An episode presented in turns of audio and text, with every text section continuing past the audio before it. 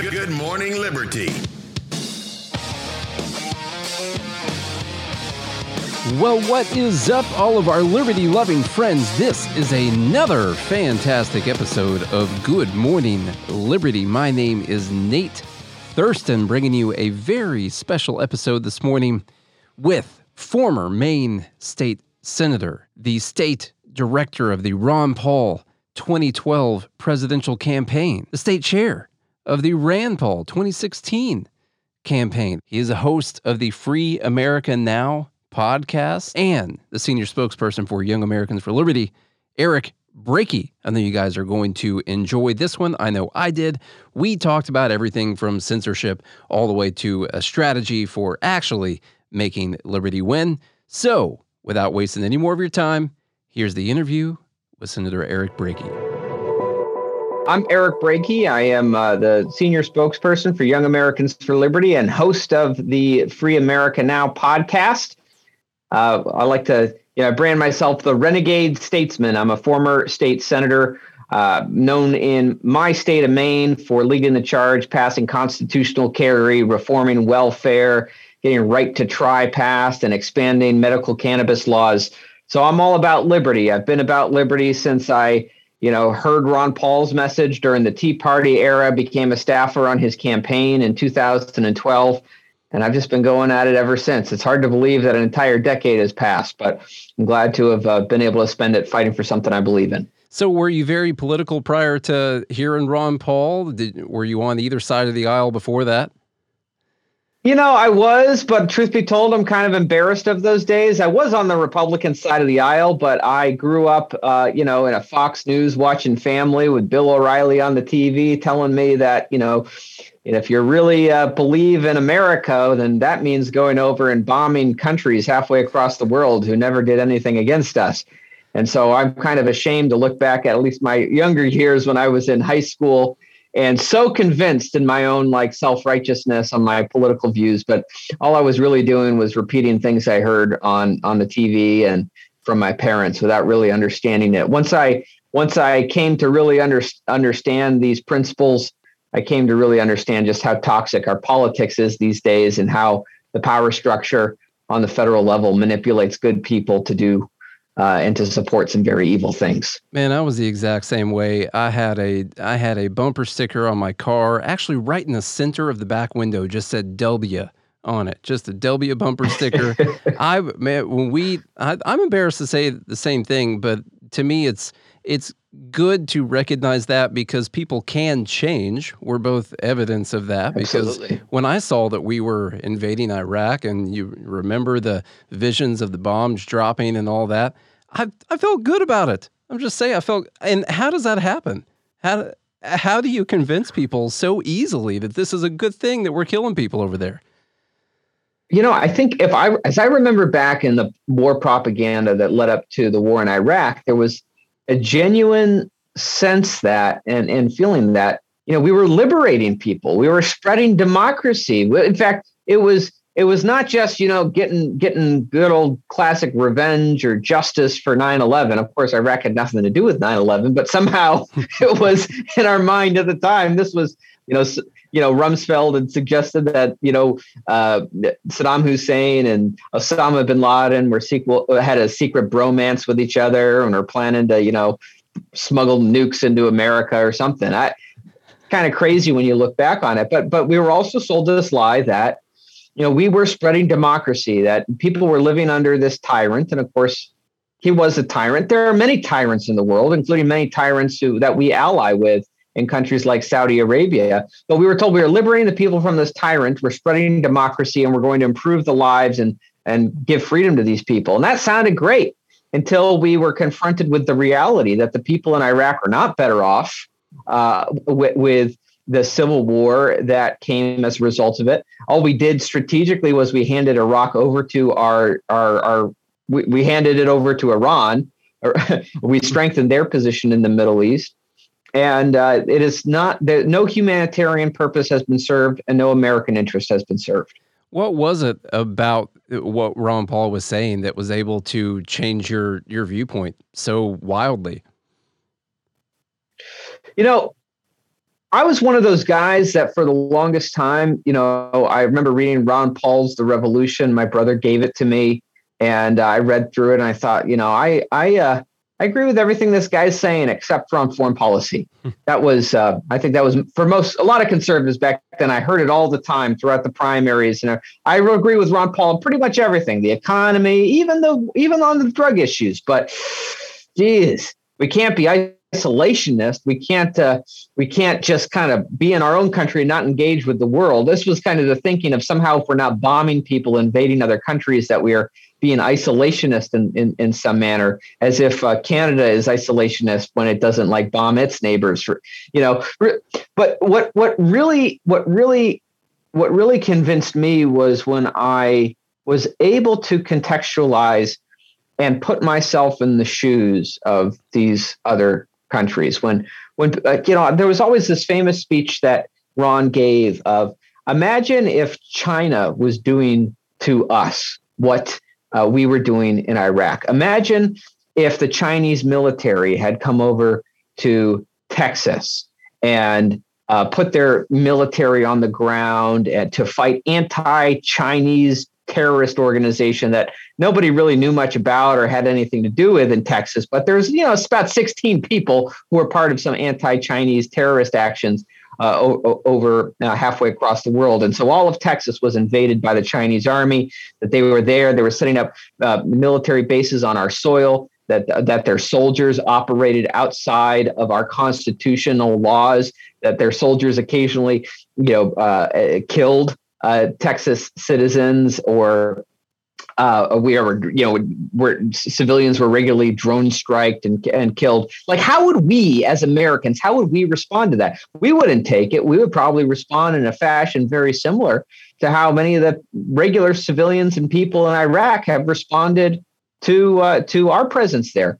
Uh, eh, you know, so so many so many whether it was Iraq, Afghanistan, Syria, so many people who were fighting in these conflicts are not not people who were in any way involved in 9-11 they're just people who see a foreign empire in their lands and want them out. So why would we put our soldiers in that situation?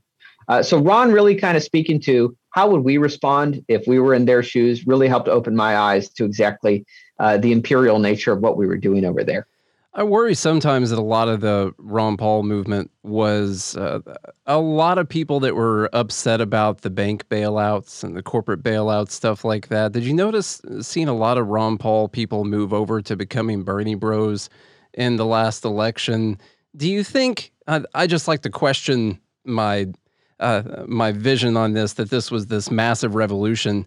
Do you do you think that it was as many liberty loving people as we like to think it is, or was it a lot of people who actually were upset about corporations and bailouts? Do you think they knew what they were upset about? Really, the principles? Well, I think you know, with any kind of political coalition, you get a lot of people there for for for different reasons. I think there was always a very strong core of the Ron Paul movement that was composed of people who who came to the message and came to really understand the true liberty message, and are still fighting for it today. Um, but then there were also a lot of people who were there for various reasons. Maybe they liked one part of the message. Maybe they liked you know, sticking the fiddle, middle finger to the Republican establishment, and that's what they were there for. You know, Ron was just the you know the most anti-establishment guy in that race, or maybe they were there people who, who were there because they cared more about you know opposing the drug war or the or or um, the corruption of the bank bailouts, as you mentioned, and some of those became Bernie Sanders folks. Yeah, I mean, I was surprised, you know, between 2012 and 2016, how many people who I fought with in the trenches on the Ron Paul campaign became early adopters for Bernie Sanders or early adopters for Donald Trump. It surprised me, but it shouldn't surprise us. You know, political coalitions are made of, of people who believe a lot of different, who, who are there for a lot of different reasons. When you're just trying to get the electoral majorities, you, you, you don't really stop and ask questions like interrogate someone. So why are you supporting Ron Paul? Is it because you truly believe his his his full throated platform of liberty?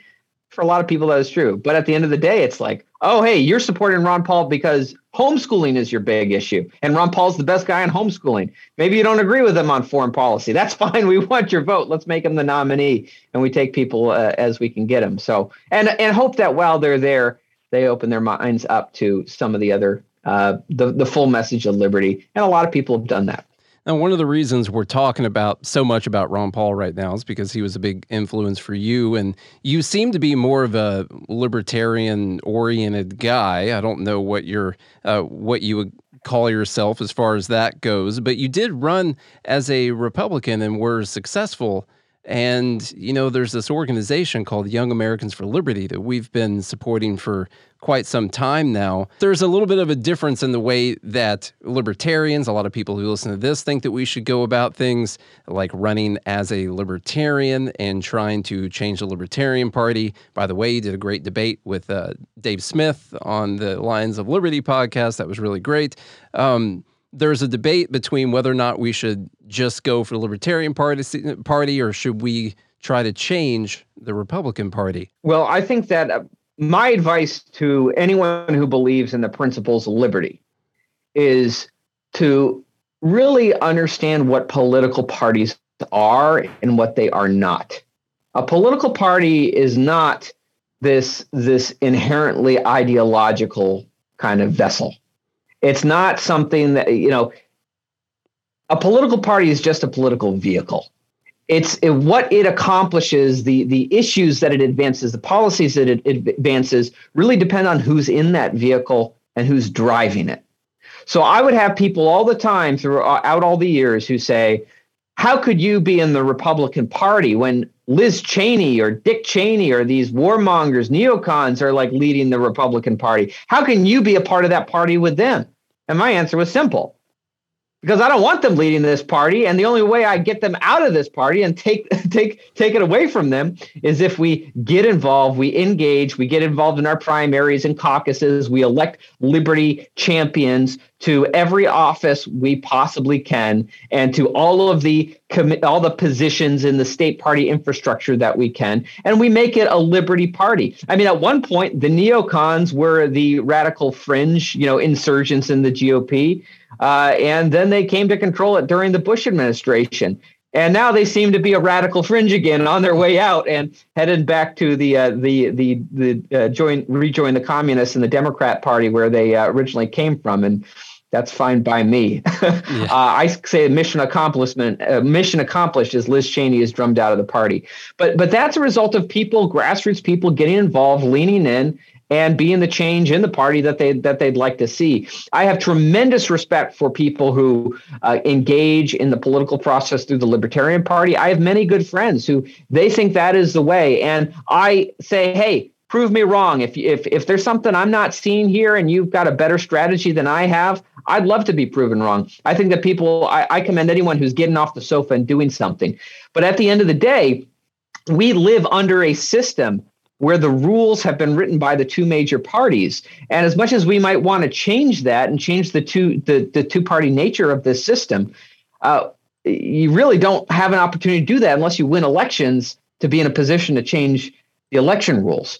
So uh, I, I just I don't see the Libertarian Party at least at least in any situations where I, have had the opportunity to to lean, to lean in and get involved. I haven't seen the Libertarian Party as an as nearly as an effective vehicle for libertarians to change policy in America as the Republican Party has been. Yeah, I mean, we've got some of the craziest ballot rules for libertarians here in Tennessee.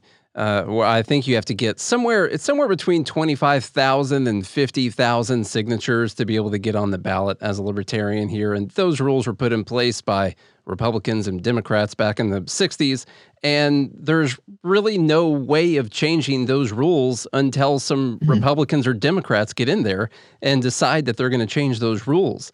And that's not going to happen if they're not liberty oriented Republicans that are in there. You're going to have to actually get libertarian style Republicans in to actually change these rules.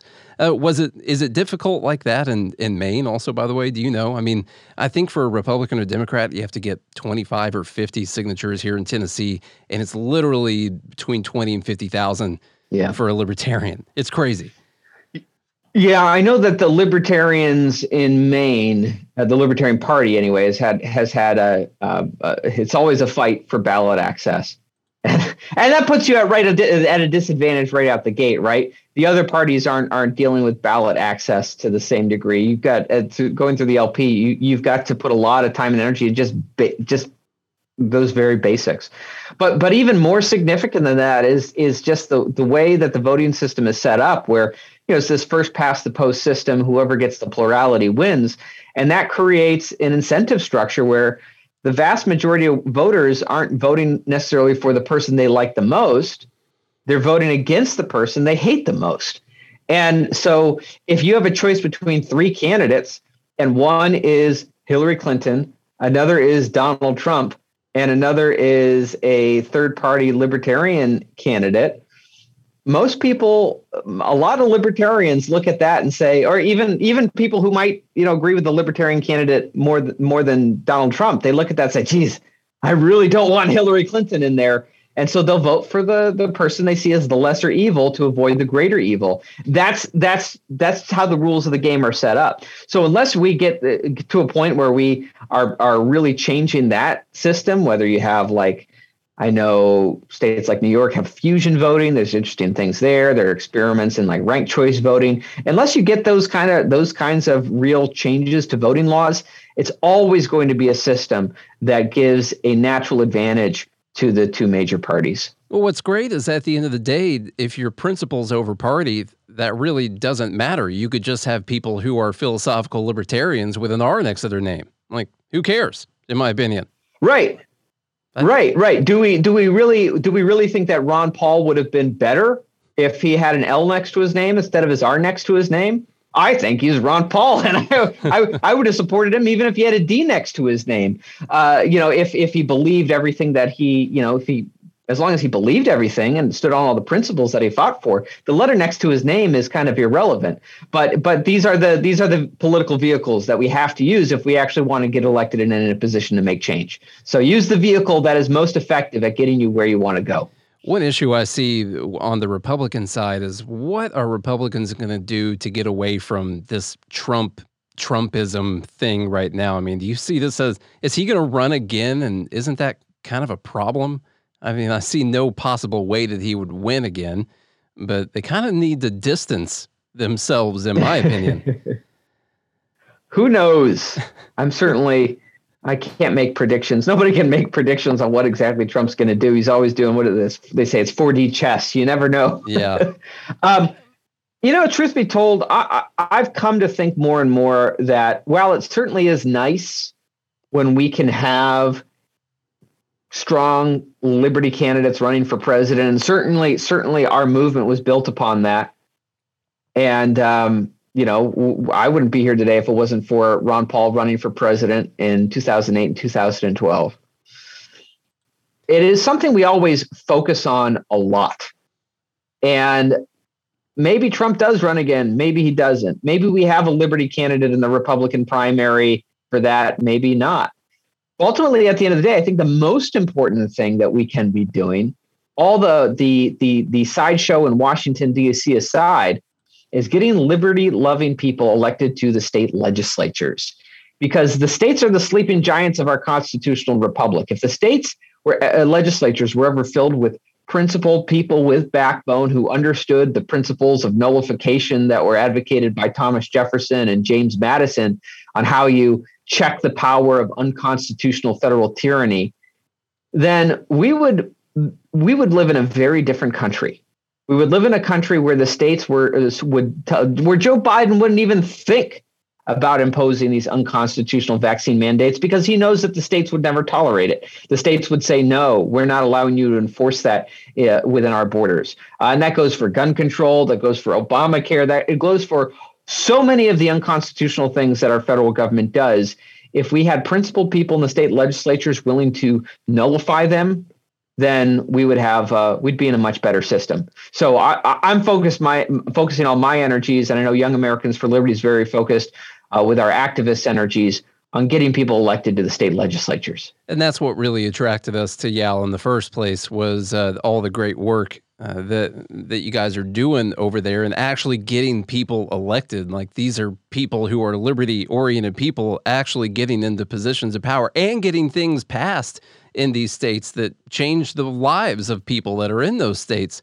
And if anything, the last couple of years, like what you were just saying, should teach us that the state level is very important. I mean, if you've got some liberty people in your state legislatures and uh, that are governors, then it doesn't matter so much what's going on in Washington. You can still live in a in a free state all while the while Washington's burning down, I guess. Yeah, absolutely. I mean, and when we think about it, like we're always so focused on these federal elections. We spend millions of dollars trying to get I mean, even far more than that. I'm sure billions of dollars every election cycle on all the federal races for for Congress and U.S. Senate, and not to mention the White House. But at the end of the day, what real advancements in liberty have taken place in Washington, D.C.? We're, we're just always sliding backwards. And oftentimes it's not even because of who the elected officials are. So, so many of the policies decided in Washington D.C. are decided by people we never we never voted for that have no elected authority. They're they're they're unfireable lifelong bureaucrats who are deciding where and when we go to war as a country, who gets spied upon, what what what your children are learning in their schools. This is this is no longer a this is no longer policy making by uh, under democratic systems, as much as the left likes to say how much they love democracy, uh, they they certainly have uh, supported devolving power away from people who are democratically elected into those who are unaccountable. This so-called what some people call the the deep state, this uh, this apparatus of federal power that's insulated from from accountability to the public. But on the state level, we've I mean geez, during my two terms in the Maine Senate alone, I think of we passed constitutional carry, won people's Second Amendment rights back. Uh, this has been catching on across the entire country. 21 states now, including Texas, are now constitutional carry states. One in four Americans lives in one of these states. You have uh, you know, right to try laws that took that took hold across the country, nullifying the FDA, saying that terminally ill patients have the right to try non-FDA approved medications if they're trying to save their own lives, and told the FDA to go pound sand if they don't like it. Uh, that caught on state by state. Uh, and I mean, I, I'll, geez, the advancements in medical cannabis. I mean, it's still illegal in Washington D.C. under federal law for people to have access to cannabis, to grow cannabis, sell cannabis, use cannabis. And yet, state by state, the states have just said, no, we're not we're not going to play that game anymore. We've been we've been appealing to Washington D.C. to change this policy forever. They don't listen. They never had the constitutional authority in this in the first place. So, from California to Maine and states in between, we are just going to say we're legalizing it. Tough. That's a it's a really good example of states' rights and the fact that states can nullify things that are unconstitutional. Are, by the way, are people ever going to realize that uh, we've got a Democrat Senate and House and President, and we still have a prohibition on marijuana from the federal government? Like, when can we just can can someone please mention the fact that these people are all liars and they're not actually ever going to do anything that they say they're going to do? Like that, they're not even trying. I hope people are paying attention to that. uh, yeah, it's. Uh, I, I mean, the fact that anyone would have expected Joe Biden to like be the one to legalize cannabis when he's Harris. one of the great architects of the war on drugs, or Kamala Harris, who has put so many people in behind bars for for for cannabis in California. Uh, these are drug warriors, and you know, yeah, this, this, this was a pipe dream to think that they that you'd have to be smoking something to think that Joe Biden and Kamala Harris were going to make it legal for you to smoke that something. There it is. I think we figured out why people are still believing they're going to do it. Um, I'm going to make a just hard, abrupt pivot because I want to get your thoughts on something that maybe you haven't seen anything about, but there's this podcaster named uh, Joe Rogan out there that people are talking a whole lot about right now. And I want to get your thoughts on this whole thing that's going on. The the first thing is the most recent thing that came out over the weekend. Do you think that it has anything to do with the words that he's used, or is this just another reason that people want to get rid of him? No, no. Th- this is uh, very, very clearly. So, as you mentioned, right, Joe Rogan is being canceled now. After the thing they tried to cancel him for last week, they that nobody you know nobody cared about. now they're trying to cancel him for a new thing because apparently he has, uh, you know, I guess in several podcast episodes used the uh, the the N word in quotes in context, uh, you know, and which he says, you know, looking back on it, he wouldn't do that again. And you know, like if we want, if that's the standard by which we're going to like start canceling people and condemning people, well, geez, like I just saw a video of Joe Biden on the floor of the U.S. Senate from several decades ago in a quote using the N word. I've seen the folks at the Young Turks, the liberal outfit over there. Uh, I saw a compilation video that looks really bad when it's all spliced together of all these folks using the N word. So, you know, why is this standard seem to be so selectively applied? I think you're absolutely right. It's it's not about any of the words that Joe Rogan has said, other than the words that have been said in defiance of the establishment narratives of, of that, that are used to control control politics in this country.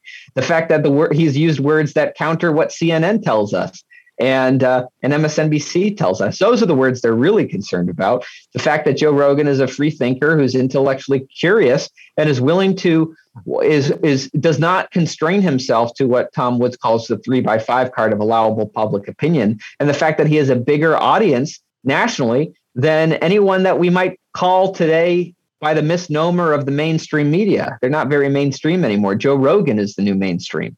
So of course that's what it's about. He's he's a threat to the ruling narratives, and they got to do everything they can to try to get rid of him. But here's the thing: let's say they manage to cancel him. Let's say they manage to he. Let's say Spotify, you know, cr- buckles under pressure and says, "All right, we're canceling our contract with Joe Rogan."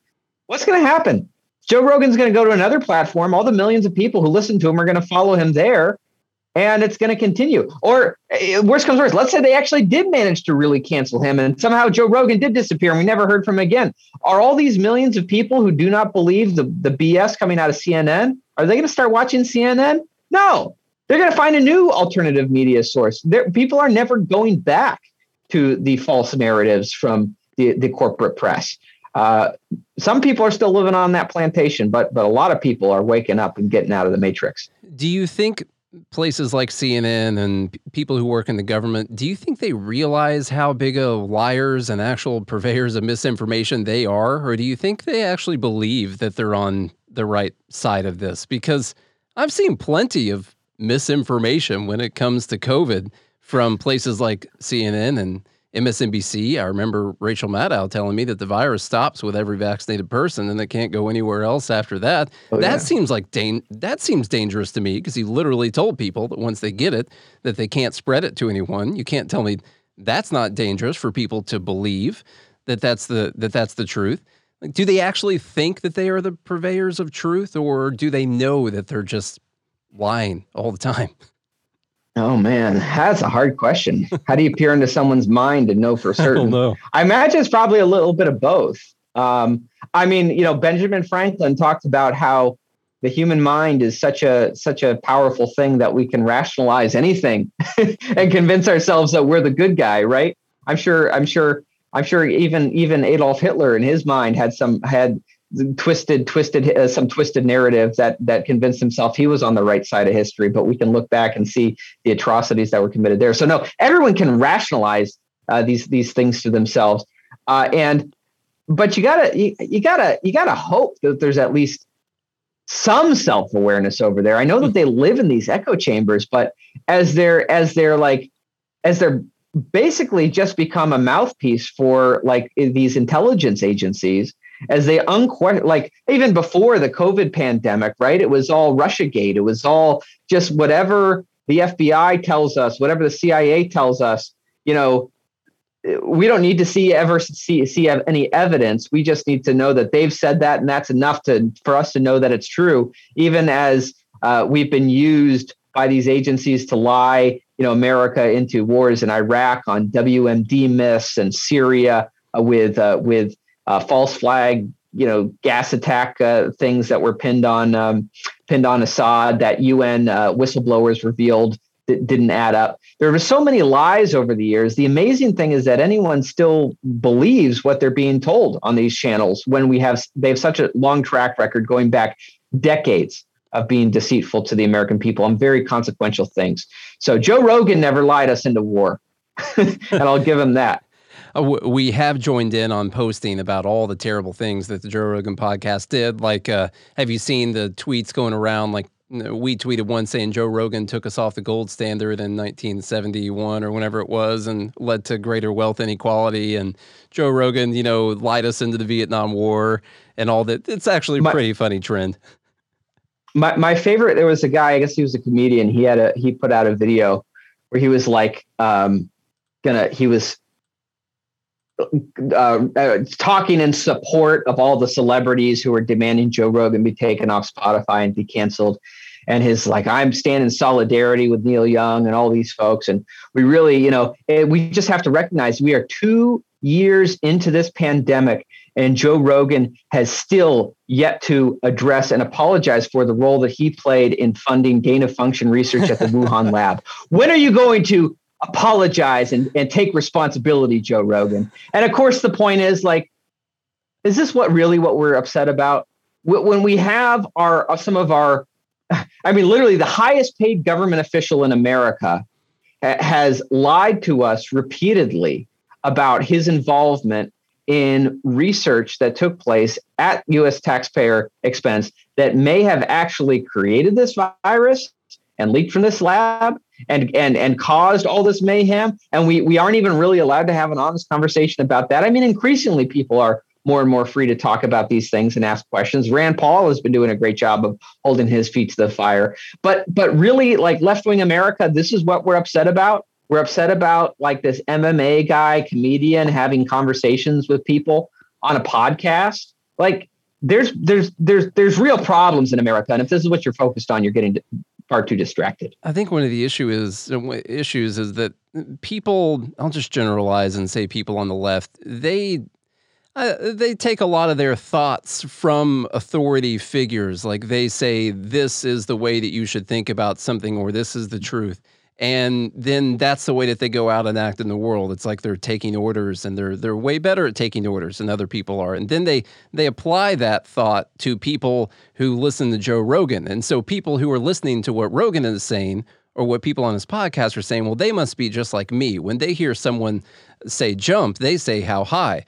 Or when they hear someone say facts they take it as the the word of truth that's been etched in stone. And actually people that are more on the right or just free thinking individuals they just listen to what people say and then they consider it and they they enjoy hearing other people's opinions and maybe they'll do their own research you know? Uh, yeah. that's one of the the most terrible things that could ever happen is people doing their own research and and then they try and make their own decisions afterwards. And I, I think one thing that's wrong here is people are applying what what they do, people on the left do, which is I take my orders from whoever's in authority, and then they think that's the same thing that people on the yeah. right must do also. Yeah, I, I don't know if it's as simple as kind of left versus right because I certainly remember. I mean, I like we were talking about it before. I certainly mm-hmm. remember getting my talking points from Fox News on the war in Iraq mm-hmm. when I was a kid, and just like you know parodying it i and i and i remember when i had my kind of like moment of like epiphany and realization that like the the the republican corporate press and the republican establishment in washington d.c was in many ways just as bad as as the democrats I realize that there is something that I think we as human beings can tend to do, which is, you know, we outsource a lot of things to other people to do certain work for us that we don't have time to do. We, and a lot of cases that makes sense. I don't know how to, you know, I don't know how to fix my own, you know, plumbing. So I'm going to outsource that to a plumber who knows how to do that. But we have it, but it's dangerous when we start to outsource our political thinking to other people. It's dangerous when we start to think, I don't need to really understand these issues inside and out. I can just identify someone that I trust who will tell me what to think. And I certainly think that that's been effectively how cable news on the left and the right has has um, really functioned for for for much of the last few decades. And i think that's part of how we've gotten into so much trouble as a country. But what is truly radical about joe the, joe rogan and his long form podcast style is it's not this like programmable sound bites telling you what to think. It's a long form nuanced conversation between generally intellectually curious and genuinely a good faith people just having a conversation and, and thinking through these things. Sometimes people say things that are wrong. Mm-hmm. And one of the great things about Rogan is he'll be the first to admit it and own it and say he doesn't have any ego like invested in these ideas. I think that's one of the problems in our country today is you point out where someone is getting something wrong and we can our egos get in the way. We feel like we are under attack because, because rather than that our political identity is under attack rather than just thinking, huh, that actually I want my ideas to be challenged and tested because I don't want to be wrong. Yeah, one thing we've noted, we just talked about this in an episode last week, but uh, the people pushing, say, the vaccine mandates, well, you could make a way better argument for them. There still wasn't an argument for them, but you could make a way better one back when everyone thought that they stopped the spread and they stopped you from getting infected. Then then you could at least entertain this argument and talk about the greater good and and all of that and keeping people safe. Well, now we've got plenty of data, and I guess I won't put this episode on YouTube, but we've got plenty of data showing that uh, they're really not stopping the infections or the spread. And instead, from the people who want the mandates and the people who act like uh, that the vaccinated aren't putting anyone in danger ever, it's only the unvaccinated, they're really doubling and tripling and quadrupling down on all of their narratives instead of just saying, okay, well, the data is different now. We've we've got some new data on this, especially with Omicron. We're going to back off on this because it doesn't make as much sense as it used to. Maybe when Pfizer gets us the Omicron variant vaccine, then we'll be back to this conversation. But right now, this just doesn't really make any sense. No one can admit that they're wrong. They're just doubling down on the whole argument because then, uh, I don't know, maybe that's for people who want to be seen as an authority. If you ever admit that you're wrong, then who's ever going to trust your authority ever again? Uh, I think I think that's a pretty big issue. That's one thing, and I don't know where you're at on all the vaccine mandate stuff. I assume that you're probably right there where I am. That this is not something yeah. that we need to be doing whatsoever.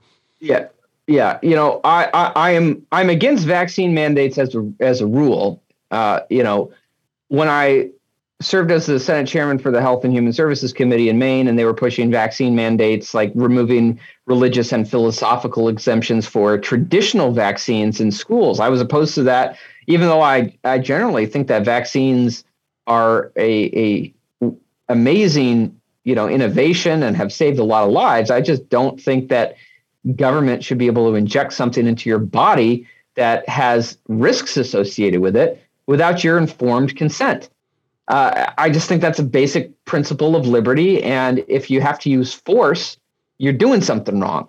So, but but I could at least understand the logic behind mandates with traditional vaccines. The traditional vaccines, like like measles, mumps, and rubella, that supposedly uh, increase herd immunity and actually do reduce infection and transmission uh, and so there's an argument to be made with traditional vaccines. You need like at least X percentage of the population to be vaccinated to have this herd immunity. And I can understand that argument, even if I reject it on the grounds that it's tyrannical.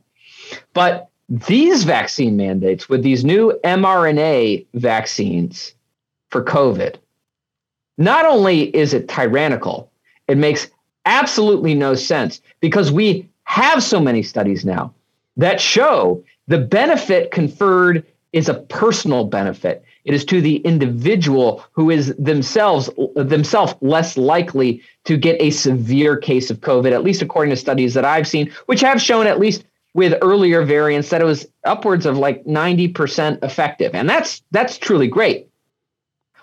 But those same studies showed that after about 6 weeks, someone who was vaccinated was just as likely to get infected and spread and transmit the virus to others as someone who is unvaccinated without natural immunity. So, so the whole argument for mandating this, overriding people's personal decision making, the only way you could make that case on on on grounds of liberty is to say, you know, there the negative externalities of not getting vaccinated are so bad to others that we have to mandate it but there are no there are no negative externalities.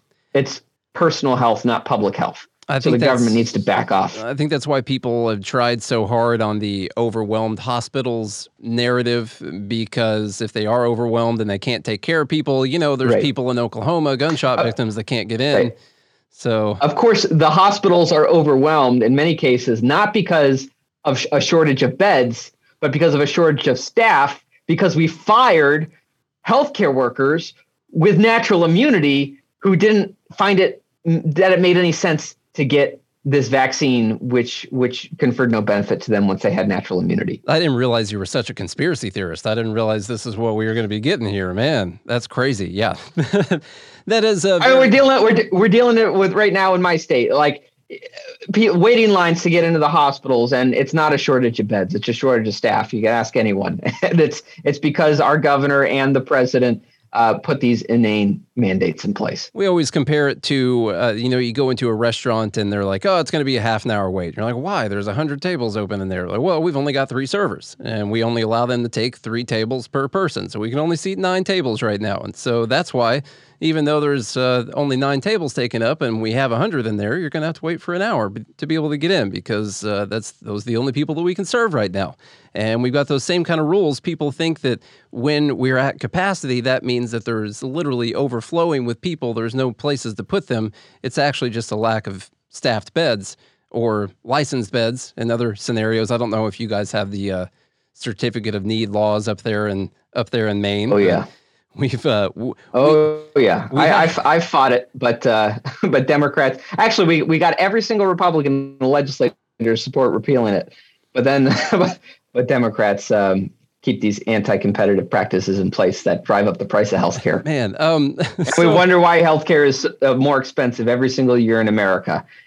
yeah, uh, it's you know, um, I'm sure it's just because we have unfettered free market capitalism in the healthcare industry. That's why everything's so expensive. Yeah. We just and of course, you know, the unfettered free market capitalism is why cell phones are so expensive, and they mm-hmm. just keep getting less and less reliable and more and more expensive. I mean, geez, you know, it's uh, you know, capitalism. there's a reason this laptop right here cost me a hundred thousand dollars. You know, that's uh, it's ridiculous that that free market capitalism.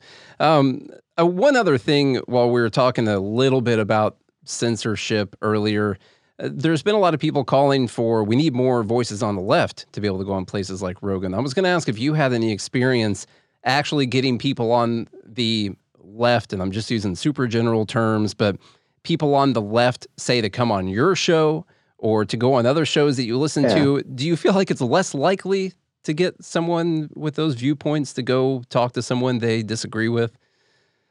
I don't know. Well, on my show, I think my show, because my audience is very particularly focused on conversations across the liberty movement. By the way, that show is Free America Now, and people can find it on all major podcasting apps. Um, but I'm mostly talking with people across the liberty mov- movement, thinkers, activists, policymakers. And so the conversations we're all having are kind of on various topics from a liberty perspective. Uh, but that said, outside of my show, I I, I always enjoy if I ever had a, a different podcast with a different focus. Uh, I enjoy talking with people uh, on the left. I enjoy engaging in ideas with people who I disagree with. In fact, in the when I worked in the Maine legislature, uh, in the Maine Senate, like I was only able to get significant things done like constitutional carry and welfare reform and medical cannabis, privacy, you know, privacy rights laws, all, all, all sorts of things done because I was able to engage with the left, find common ground, and say, hey, we disagree on 90% of things, but and maybe we have different intellectual premises. But I find that the honest progressives, um, you could you could find common ground on things like, you know, drug policy or or civil liberties. Um, I, I think that those, I personally think that that kind of dialogue uh, across, you know, uh, it's easy to stay in your own like sphere and your own like safe zone. But I think that di- that dialogue across ideological groups is fascinating to me. I think we need a lot more of it. I, I loved when Sanjay Gupta was on Joe Rogan. I think we need a lot more of that. I mean, particularly in that format where you have long form conversation. I mean, obviously, we get this whole idea that on cable news, you're listening to these soundbite debates, you know, where people got 15 seconds to make a point and chat at each other and say why the Democrats are bad or the Republicans are bad. This is somehow like, this is somehow bipartisan dialogue. It's like, uh, no, that's just, that's just people talking in sound bites. Um, people love Rogan show because there's dialogue, because there's actual conversation, there's nuance, there's exploration, there's curiosity that doesn't exist in in these uh, in the cable news format. So it sounds like you're more than willing to work with people, uh, no matter what their political ideology is. I think that that's a, yeah. I'll work with anyone to do right and no one to do wrong. And what I'm wondering, because when I get on Twitter and social media and all that, let me tell you what, I have a hard time staying positive about what's going on right now. Um, what I'm wondering is, are you able to find hope and think that we're actually going to be able to share this place with people we disagree with? Like, is that an actual possibility, or are we just lying to ourselves here? well, Twitter is a Twitter is like a toxic cesspool, so I wouldn't I wouldn't extrapolate Twitter to real life. Um, you know, I do think sometimes about how, in the grand scheme of things, like how primitive we are as human beings on the internet. I mean, it, over hundreds of thousands of years, like we've learned how to communicate, and not like be brutal and violent to each other as human beings in real life. But like we're still in like the first generation of like people figuring out how to deal with each other, you know, in the in the dig, in these digital spaces. I have to think that eventually, like we're going to get more sophisticated and like um, we're gonna we're gonna be we're we're we're gonna figure out how not to be dicks to each other online. uh, but Twitter certainly brings out the worst in people. Uh, the best thing I've found to do is adopt the Michael Malice approach to the block button, and just like you know, if someone's like in coming here in bad faith, just spewing garbage, like what does it do for me? What does it do for anyone to like give that person access to to to my space? No, just just block them and don't don't think twice about it. I I I, I feel like I blocked so many people. Uh, just uh, and my life is better for it. So uh, just block people who are bad faith actors and don't deal with them. Don't don't give them your time and energy. I need to go out there and get a few more haters because I haven't had the block near as many people. Uh, but um, on that whole idea, what I run it for office, you'll you'll that's true. Yeah, you'll get a lot of haters quick. That's true. I would not. I would not be able to do that at all. Plus, they'd be able to dig up all types of uh, stuff I've said in previous podcast episodes. I guess that's just going to make it to where uh, neither Charlie or I could run for office. More than likely, nothing like what Rogan said. By the way, just get that out there in the open. You're not going to find it. You can look for it, but you won't find it. Um, speaking of us being able to uh, coexist together, I think the founders had a pretty good idea, which was the fact that we were supposed to be you know, I've always said, what you know, maybe we should just break up the United States into like 50 separate pieces. You know, I could say 50, something like that. And then we'll come together maybe for defense, something like that, to defend all those 50 separate pieces. Yeah. You know, but other than that, I think we should just be run like 50 separate small countries. I mean, what do you think? I just, that's just off the top of my head. It's a pretty crazy idea, right? You know, I always think about Je- Jefferson said that uh, we should be uh, to the world as one, but to each other as many. Uh, you know, that uh, Washington, D.C., our federal government was supposed to be concerned with foreign policy. It's supposed to be about us being able to respond together in terms of our dealings with the outside world. But the idea that Washington, D.C. would be trying to control our internal affairs in our own states, I mean, I totally, I totally support like setting certain like ground rules like hey if you're going to be a part of this union you need to like you know recognize everyone as a human being and yeah. like not enslave people or deny people basic civil liberties. Like hey i'm like i think our union is better with ground rules like those. But what doesn't follow is going from there to saying then that means we're going to have one size fits all government controlled healthcare and education policy and and you can't uh, you can't build a shed in your backyard with getting getting approval from a federal government agency that has to make sure that you, you your backyard isn't a wetland. Like this is this is this is the the lengths to which that Washington D.C. Ex- exercises control over our day to day lives and our internal affairs in our own states is beyond anything the founders ever ever envisioned. Uh, and you know, it, it, people should be concerned. More and more Americans on the right and the left are talking about national divorce. Are talking about breaking up the country, and I uh, I think that would be. Uh, I, I certainly would prefer not to see that happen. I'd certainly prefer, you know, the position that I guess is a moderate position by comparison, which is nullification and restoring the 10th Amendment and just letting Maine be Maine and California be California, Texas be Texas, and and uh, Tennessee be Tennessee. Like why why should the, the cannabis laws in Alabama be the cannabis laws in California? Why should the uh, you know why should the abortion laws in Texas be the abortion laws in New York? I mean, people will not abide by that. We we will not be able to live with each other. We will eventually, literally, be at war with each other if we continue to try to push, you know, this one size these one size fits all regimes on all the hundreds of millions of people that live in this country. We are very culturally different from each other. We have this shared American identity, but that only goes so far. There are many regionalisms and localisms that we just, you know, uh, think everything that works in California isn't going to work everywhere else. In fact, truth be told, the California policies don't even seem to work very well for California. but if we did them on a bigger scale, they would work better, right? You know, they can't get universal health care in California because it's not possible. But if we did it on a whole national right. scale, then it would work just perfectly fine. That's what we're missing. You know, they tried that. They tried. They tried single payer health care in Vermont, and uh, you know why they didn't uh, follow through with it? No. They couldn't afford it. Weird. Even in socialist Vermont, they're like, oh, this single payer thing's too expensive. I guess uh, let's just push it up to the federal level where they've got the printing press and they can just issue debt uh, and and and take out loans in the names of our children. That seems like a good idea. All right, man. Well, listen, uh, it was a much more positive note when we were talking about how we were all going to come together. Now we're talking about universal health care. That's uh, put me in a bad mood again. So No kidding. We're gonna have to we're gonna have to get out of here though. I want you to tell everyone tell everyone about that podcast again real quick because I've been listening to it and it's great stuff. Awesome. Well, I really appreciate it. Thank you for being a listener. Um, and the podcast is Free America Now.